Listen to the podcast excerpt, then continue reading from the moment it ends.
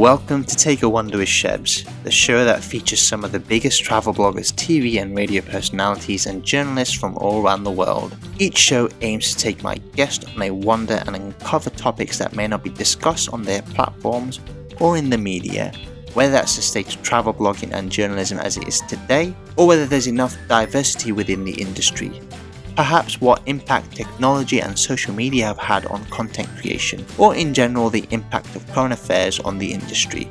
I also try and find out the journey behind each individual's success, as this is more important to me than the actual travel.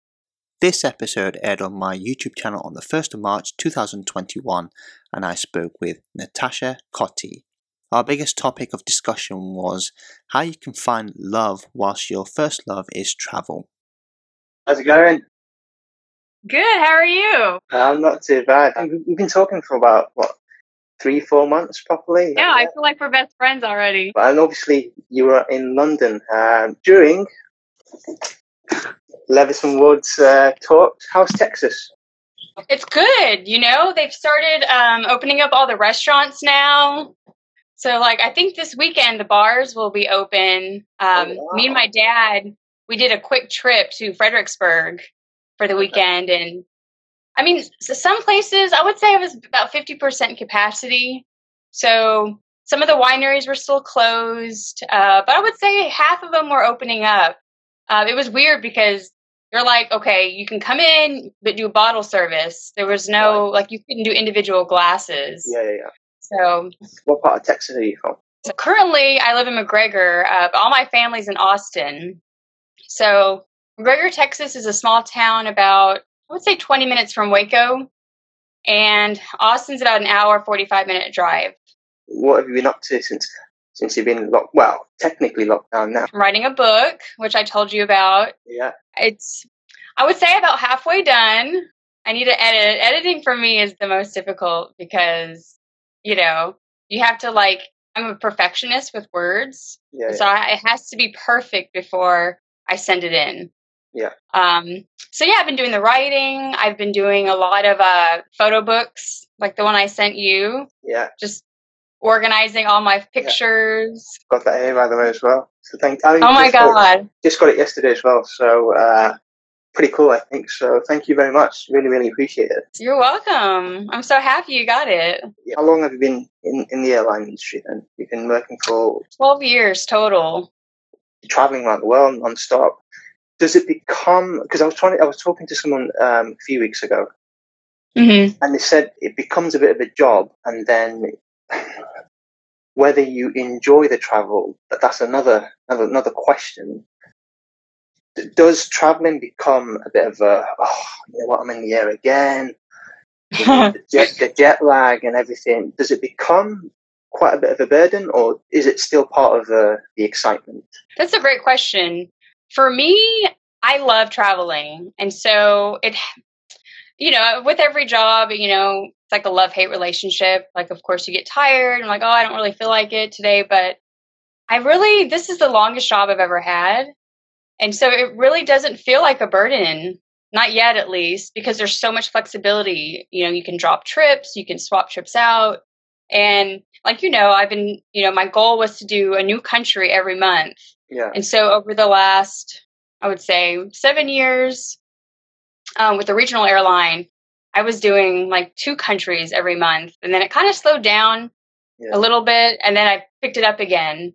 So I mean, you do get burnt out a little bit just because you're constantly moving, you know, living out of a suitcase. Yeah. But for me, it'll always be a passion. I'll always have that wanderlust bug, you know? I don't think that'll ever change. I mean, of course, if I meet somebody and settle down and have kids, I think that would make things complicated. But I would hope that whoever I decide to marry would love traveling too. And so we could travel the world together and then of course our kids will have to love traveling because you know they're going to be with us so. You mentioned um, relationships and you, you said that prior uh, and your book that you're you're writing is based on traveling and dating isn't it? Um, yes. so with the travel have you have, have you felt it's affected your relationships? Because I can, I, let me tell you my story when it comes to relationships. I think because my passion is also traveling, Mm-hmm. you sort of neglect whatever relationships you've had prior or you, you've got. And you don't really focus on it because you know you, all you want to do is go to the next ne- next destination. But I think I've not focused on it. Now I reckon because of that, I mean, there was one year where I went through. You don't want to know how many. You know, uh, it was just I just couldn't put a finger on it. I think it was because of my mindset. Was like, you know what? Tra- all I want to do is travel. I can't really have a relationship with anyone. Has that been similar to you, or I'm quite curious to find out if it's the same with other explorers, other travelers? It's definitely difficult uh, dating. Yeah. I my longest relationship was five years, and it was actually with another flight attendant. So it was perfect in a way because we could travel together, and you know we could work trips together. And the scheduling it wasn't too bad because you just kind of you can complement their schedule. Like, okay, we're going to plan for these days off, or at least be in the same city for this layover. So I think relationships are just hard in general, but then you add you know the traveling aspect and it's like a long distance relationship has always proven to be difficult but it's not impossible if Mm. you if you really feel strongly about this person and you know if it's the right person at the right time i really feel like you can do it it just takes both parties to Yeah. want to make that effort you know yeah i met so many couples uh, when i was in new zealand I met this couple who met in Thailand at the hostel. And I mean, they've been traveling together ever since. So that was, gosh, five years ago. And they just had a baby and they moved to, I believe, she was from Sweden and he was uh, from Canada. So they, they moved to Canada and that's where they live now. So I think they go back and forth to see her parents in Sweden. So it's definitely you know difficult i'm sure with like visas and getting all that situated but it's if both people want to make it work i feel like it's definitely doable for sure Someone someone gave me advice not too long ago recently saying mm-hmm. what you're probably looking for isn't what you're probably going to end up with. So what you need to do is you need to write down what you're looking what what sort of what's the personality you're looking for, and if you can tailor yourself to that. It, let's say travel is is part of it, you know. Um, then there's a chance because otherwise you are sort of married to your travel, aren't you? It's like a relationship where you know it's hard. To, it's it's like I can't explain it, but it's. I think about going, you know, being stuck here um, for three months or whatever it's been, not not being able to move, and Mhm. talking to people like yourself on, on, Instagram or going live with other other travelers. Um, that's been sort of like a joy for me. Um, it, so again, am I sort of missing out on on the relationship part? You know, you know, I should be really going online, maybe looking for, for girls online and stuff. But uh, uh, but yeah, it's just it's just one of those things where I think you have to be 100% committed because people that do get married at the age of 22, 24, whatever, um, Mhm. uh, you know, they probably got one goal in life and that's just maybe getting married and settling down and stuff. But I think for us, we don't really want to settle. That, that's the that's the thing. That's that's what I that's what I think anyway. Settling is almost like I don't know, giving up on something. Um, I, I don't know. I, I, maybe I'm I'm talking rubbish, but I, I don't know. I don't know what you think. You know, I agree. It's like you're scared to give up your freedom because you're like, okay, if I get married, I got to settle down. I won't be able to travel to this country, or you know, you do give up. I feel like you always will sacrifice something in relationship, but if both, you know, people have, a lot, you know, everything in common, right? If they both love to travel, they can decide on a city that they want to like live in. Then it won't be so much like, oh, I'm giving up something, or he has to give up something.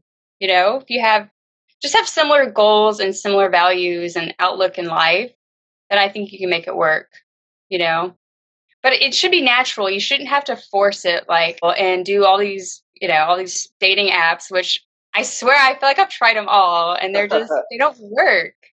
You know, you have to meet in person to see if there's chemistry. And I don't know. I mean, I've met, it's definitely, I've met a lot of people for sure, but maintaining that relationship while you're traveling, as you know, that's where it gets hard. Have you have you got any any embarrassing stories or? I actually almost started dating a semi-famous travel blogger, oh. but it didn't. Yeah, it it kind of ended before it really started, unfortunately.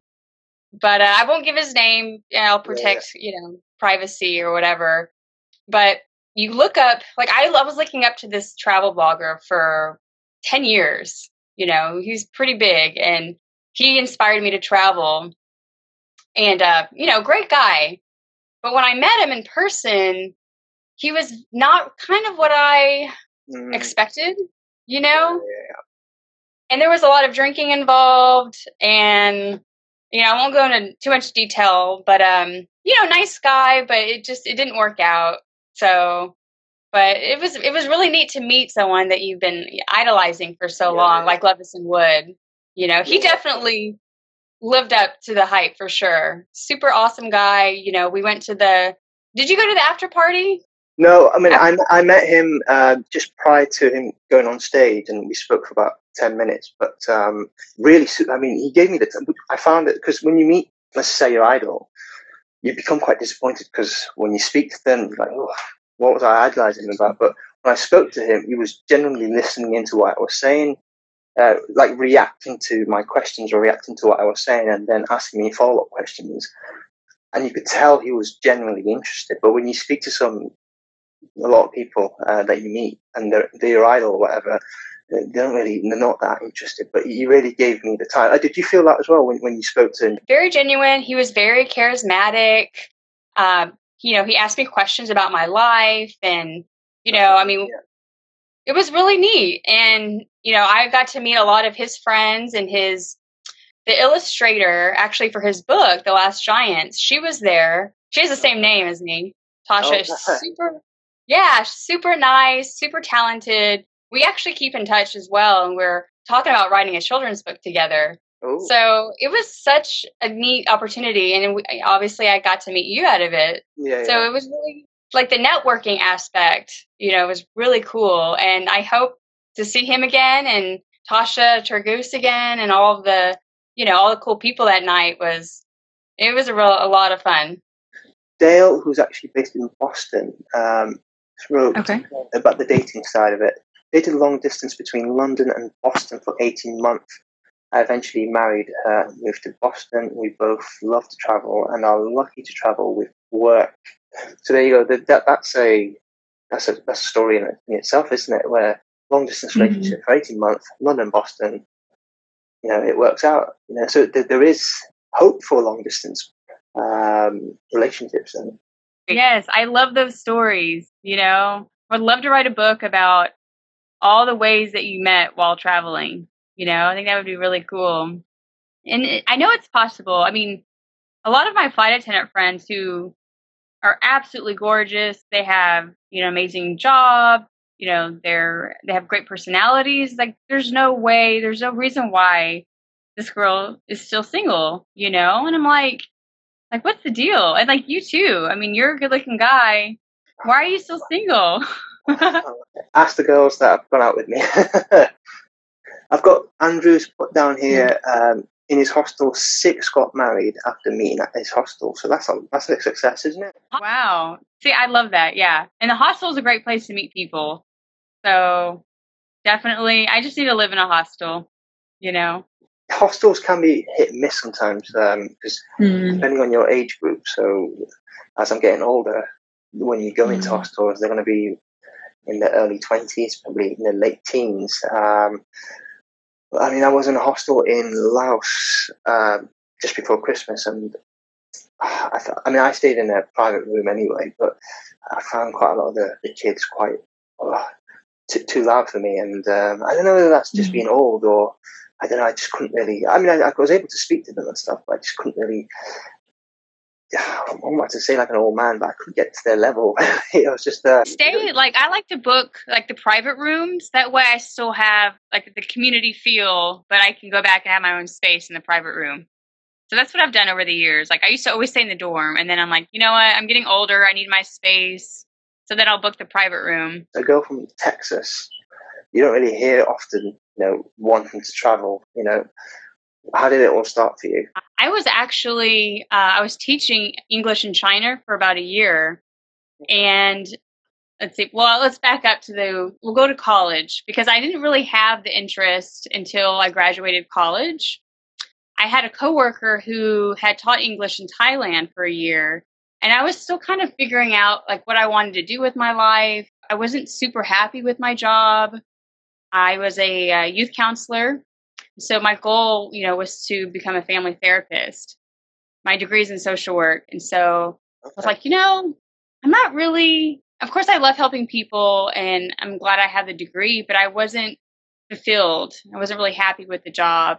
And so when my coworker had said, Yeah, I just got back teaching English in Thailand. I thought that was the coolest thing. So I was like, you know what? I think I'll do that too. So I did some research online and I found a really good organization through basically in Shenyang, China. It's kind of it's not a smaller town, but it's not like Beijing or and it's not super touristy either. It's in the northeastern part of China near North Korea actually and they offered me a really nice deal with you know free flights um, my apartment was free yeah. i only had to teach was it three classes yeah two three classes and i was done by 12 so then i had the rest of the time to explore and kind of you know see see things but as i was coming back i had a layover in san francisco so it was about two days on the way back from China. And I was at a karaoke bar and I met this guy and he was like, You if you love to travel, you should become a flight attendant. And that's how that whole thing started. Because okay. that idea never even crossed my mind.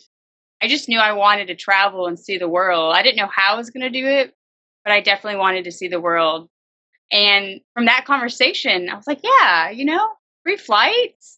That seems nice. Incredible mm-hmm. story that it, it sort of stumbled on from well from teaching really. One of the things you've conquered is seven wonders of the world.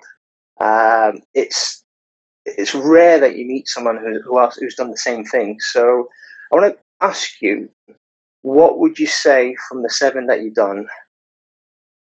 I wouldn't say favorite, but what would you say was the most memorable? You know, I have to say the Taj Mahal in India.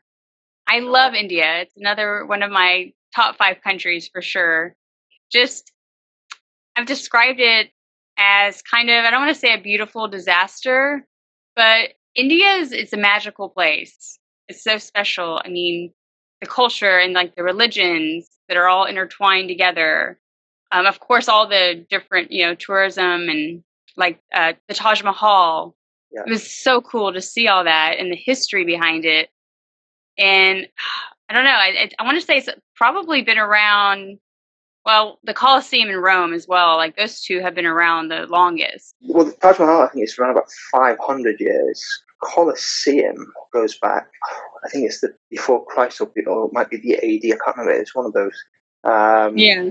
But the history of it, though, I think for me, it's. I was trying to tell someone the other day as well. When I'd done the Seven Wonders, I think I started mm. the journey in 2016, finished it in 2018 it wasn't necessarily it didn't have to be the seven wonders but at that time what i what i said to myself was well i'm turning 30 soon. When i turn 70 will i look back in life and go what did i do? What did i achieve because yeah, most people in life would get a major from university or buy a house or you know get married and stuff but is that a extraordinary feat?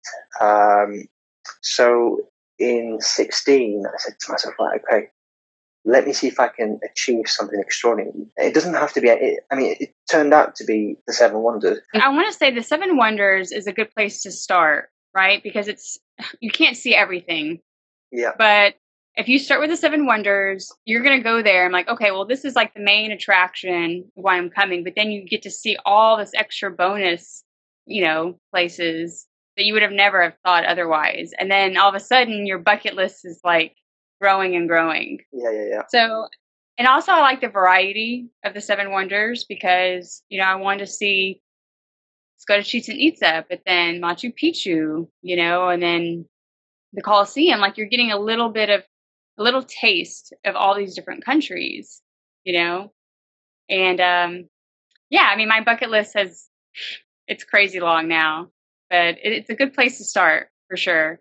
Especially yeah. when you're in school, you you're like, okay, of course you know they say go to college get a degree and then then you can travel right kind of like when you retire but i want to change that whole like the order at least in the us it's like go to college and then you graduate get married you know and then you don't get to do all the fun stuff or it's all fun but you know what i mean you don't actually get to travel until you're like in your 60s. Mm. I'm like, what's the point of that? You're going to be too old to do anything. You might not be in a position to travel at 60. You might, your legs might have fallen off or whatever. So I, I, I yeah. tell people, why wait when you're retired?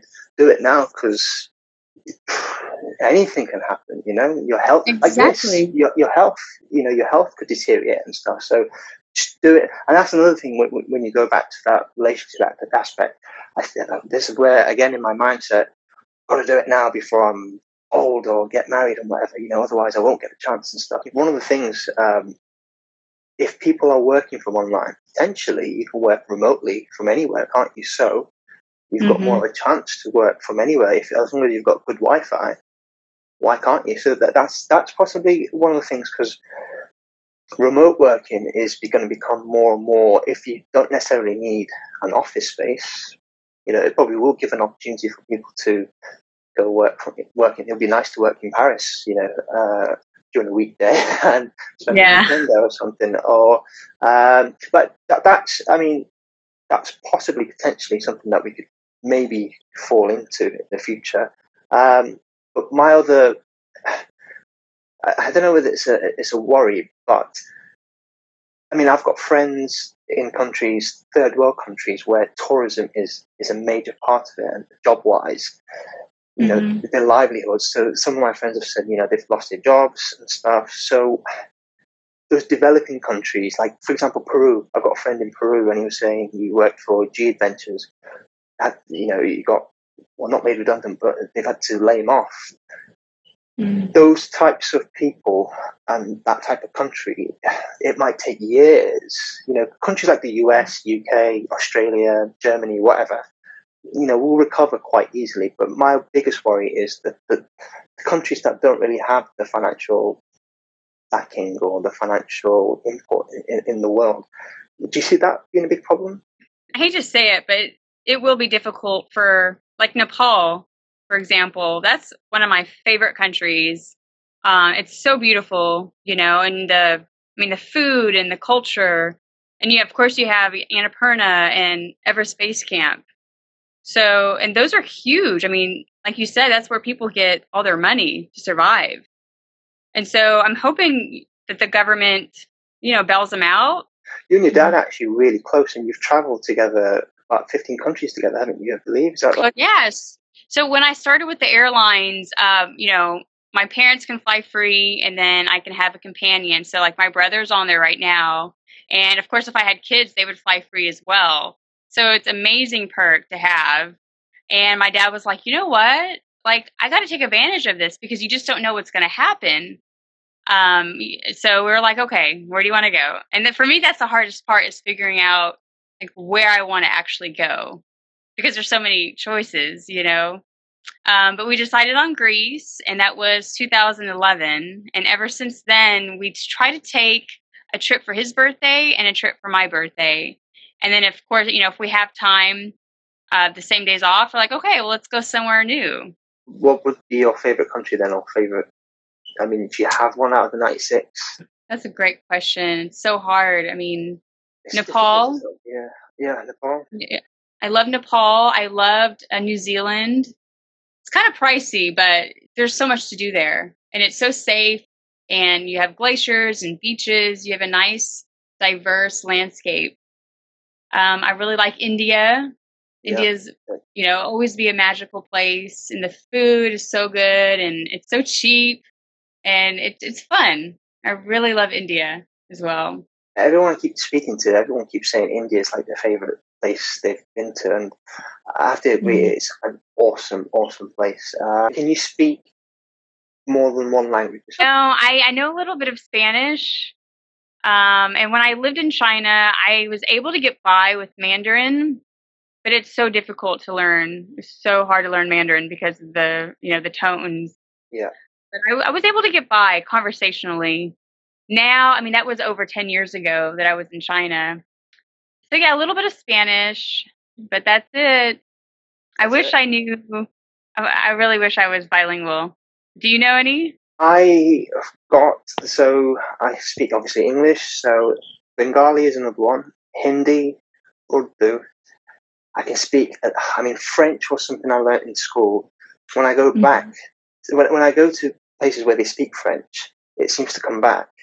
But when I'm not there, it just seems to disappear. And Spanish as well, a bit of Spanish, I would say. Not great Spanish, but okay Spanish. Again, when I'm in the country, it just it just comes back. But I was actually I got a story actually about the French. Um, so when I was in Paris, someone told me that the French are really rude. So when you go to speak to them, they're very rude back to you.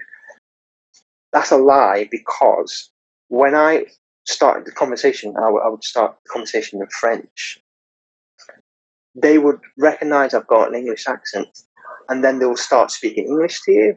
I think that would be the same as to say if someone came up to the UK and started speaking to us, I don't know, in French or Spanish or whatever. I reckon you'd probably get quite a few rude English people saying, go away.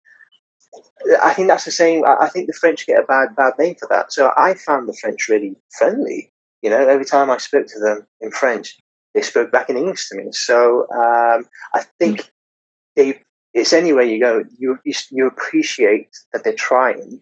Let's say if they were trying to speak English to you, you appreciate you try, and then you try and maybe help them by getting Google Maps out, uh, Google Maps, Google Translate out, and try and translate in their language. Making the effort is is valuable for sure. At least I always try to learn thank you in every language that I go, every country yeah. that I go to because like you said, it goes a long way when they see that effort. Like, oh, okay, you know. But I wish I had the superpower of knowing every single language in the world. That would be so nice. Right, I think we've come to our end of our talk. Um, Tasha, it's been amazing having you. Thanks for having me. So I shall hopefully speak to you soon and uh, take care. This really was one of my favorite talks, and if you want to stay in contact with Tasha, you can follow her on Instagram under handle Turbo Traveler, and she's also the founder of Single Passport. And if you're looking for love, you can follow her on single.passport. That's it for Take a Wonder with Shebs. Don't forget to follow me on all of my social media platforms. Until next time, bye for now.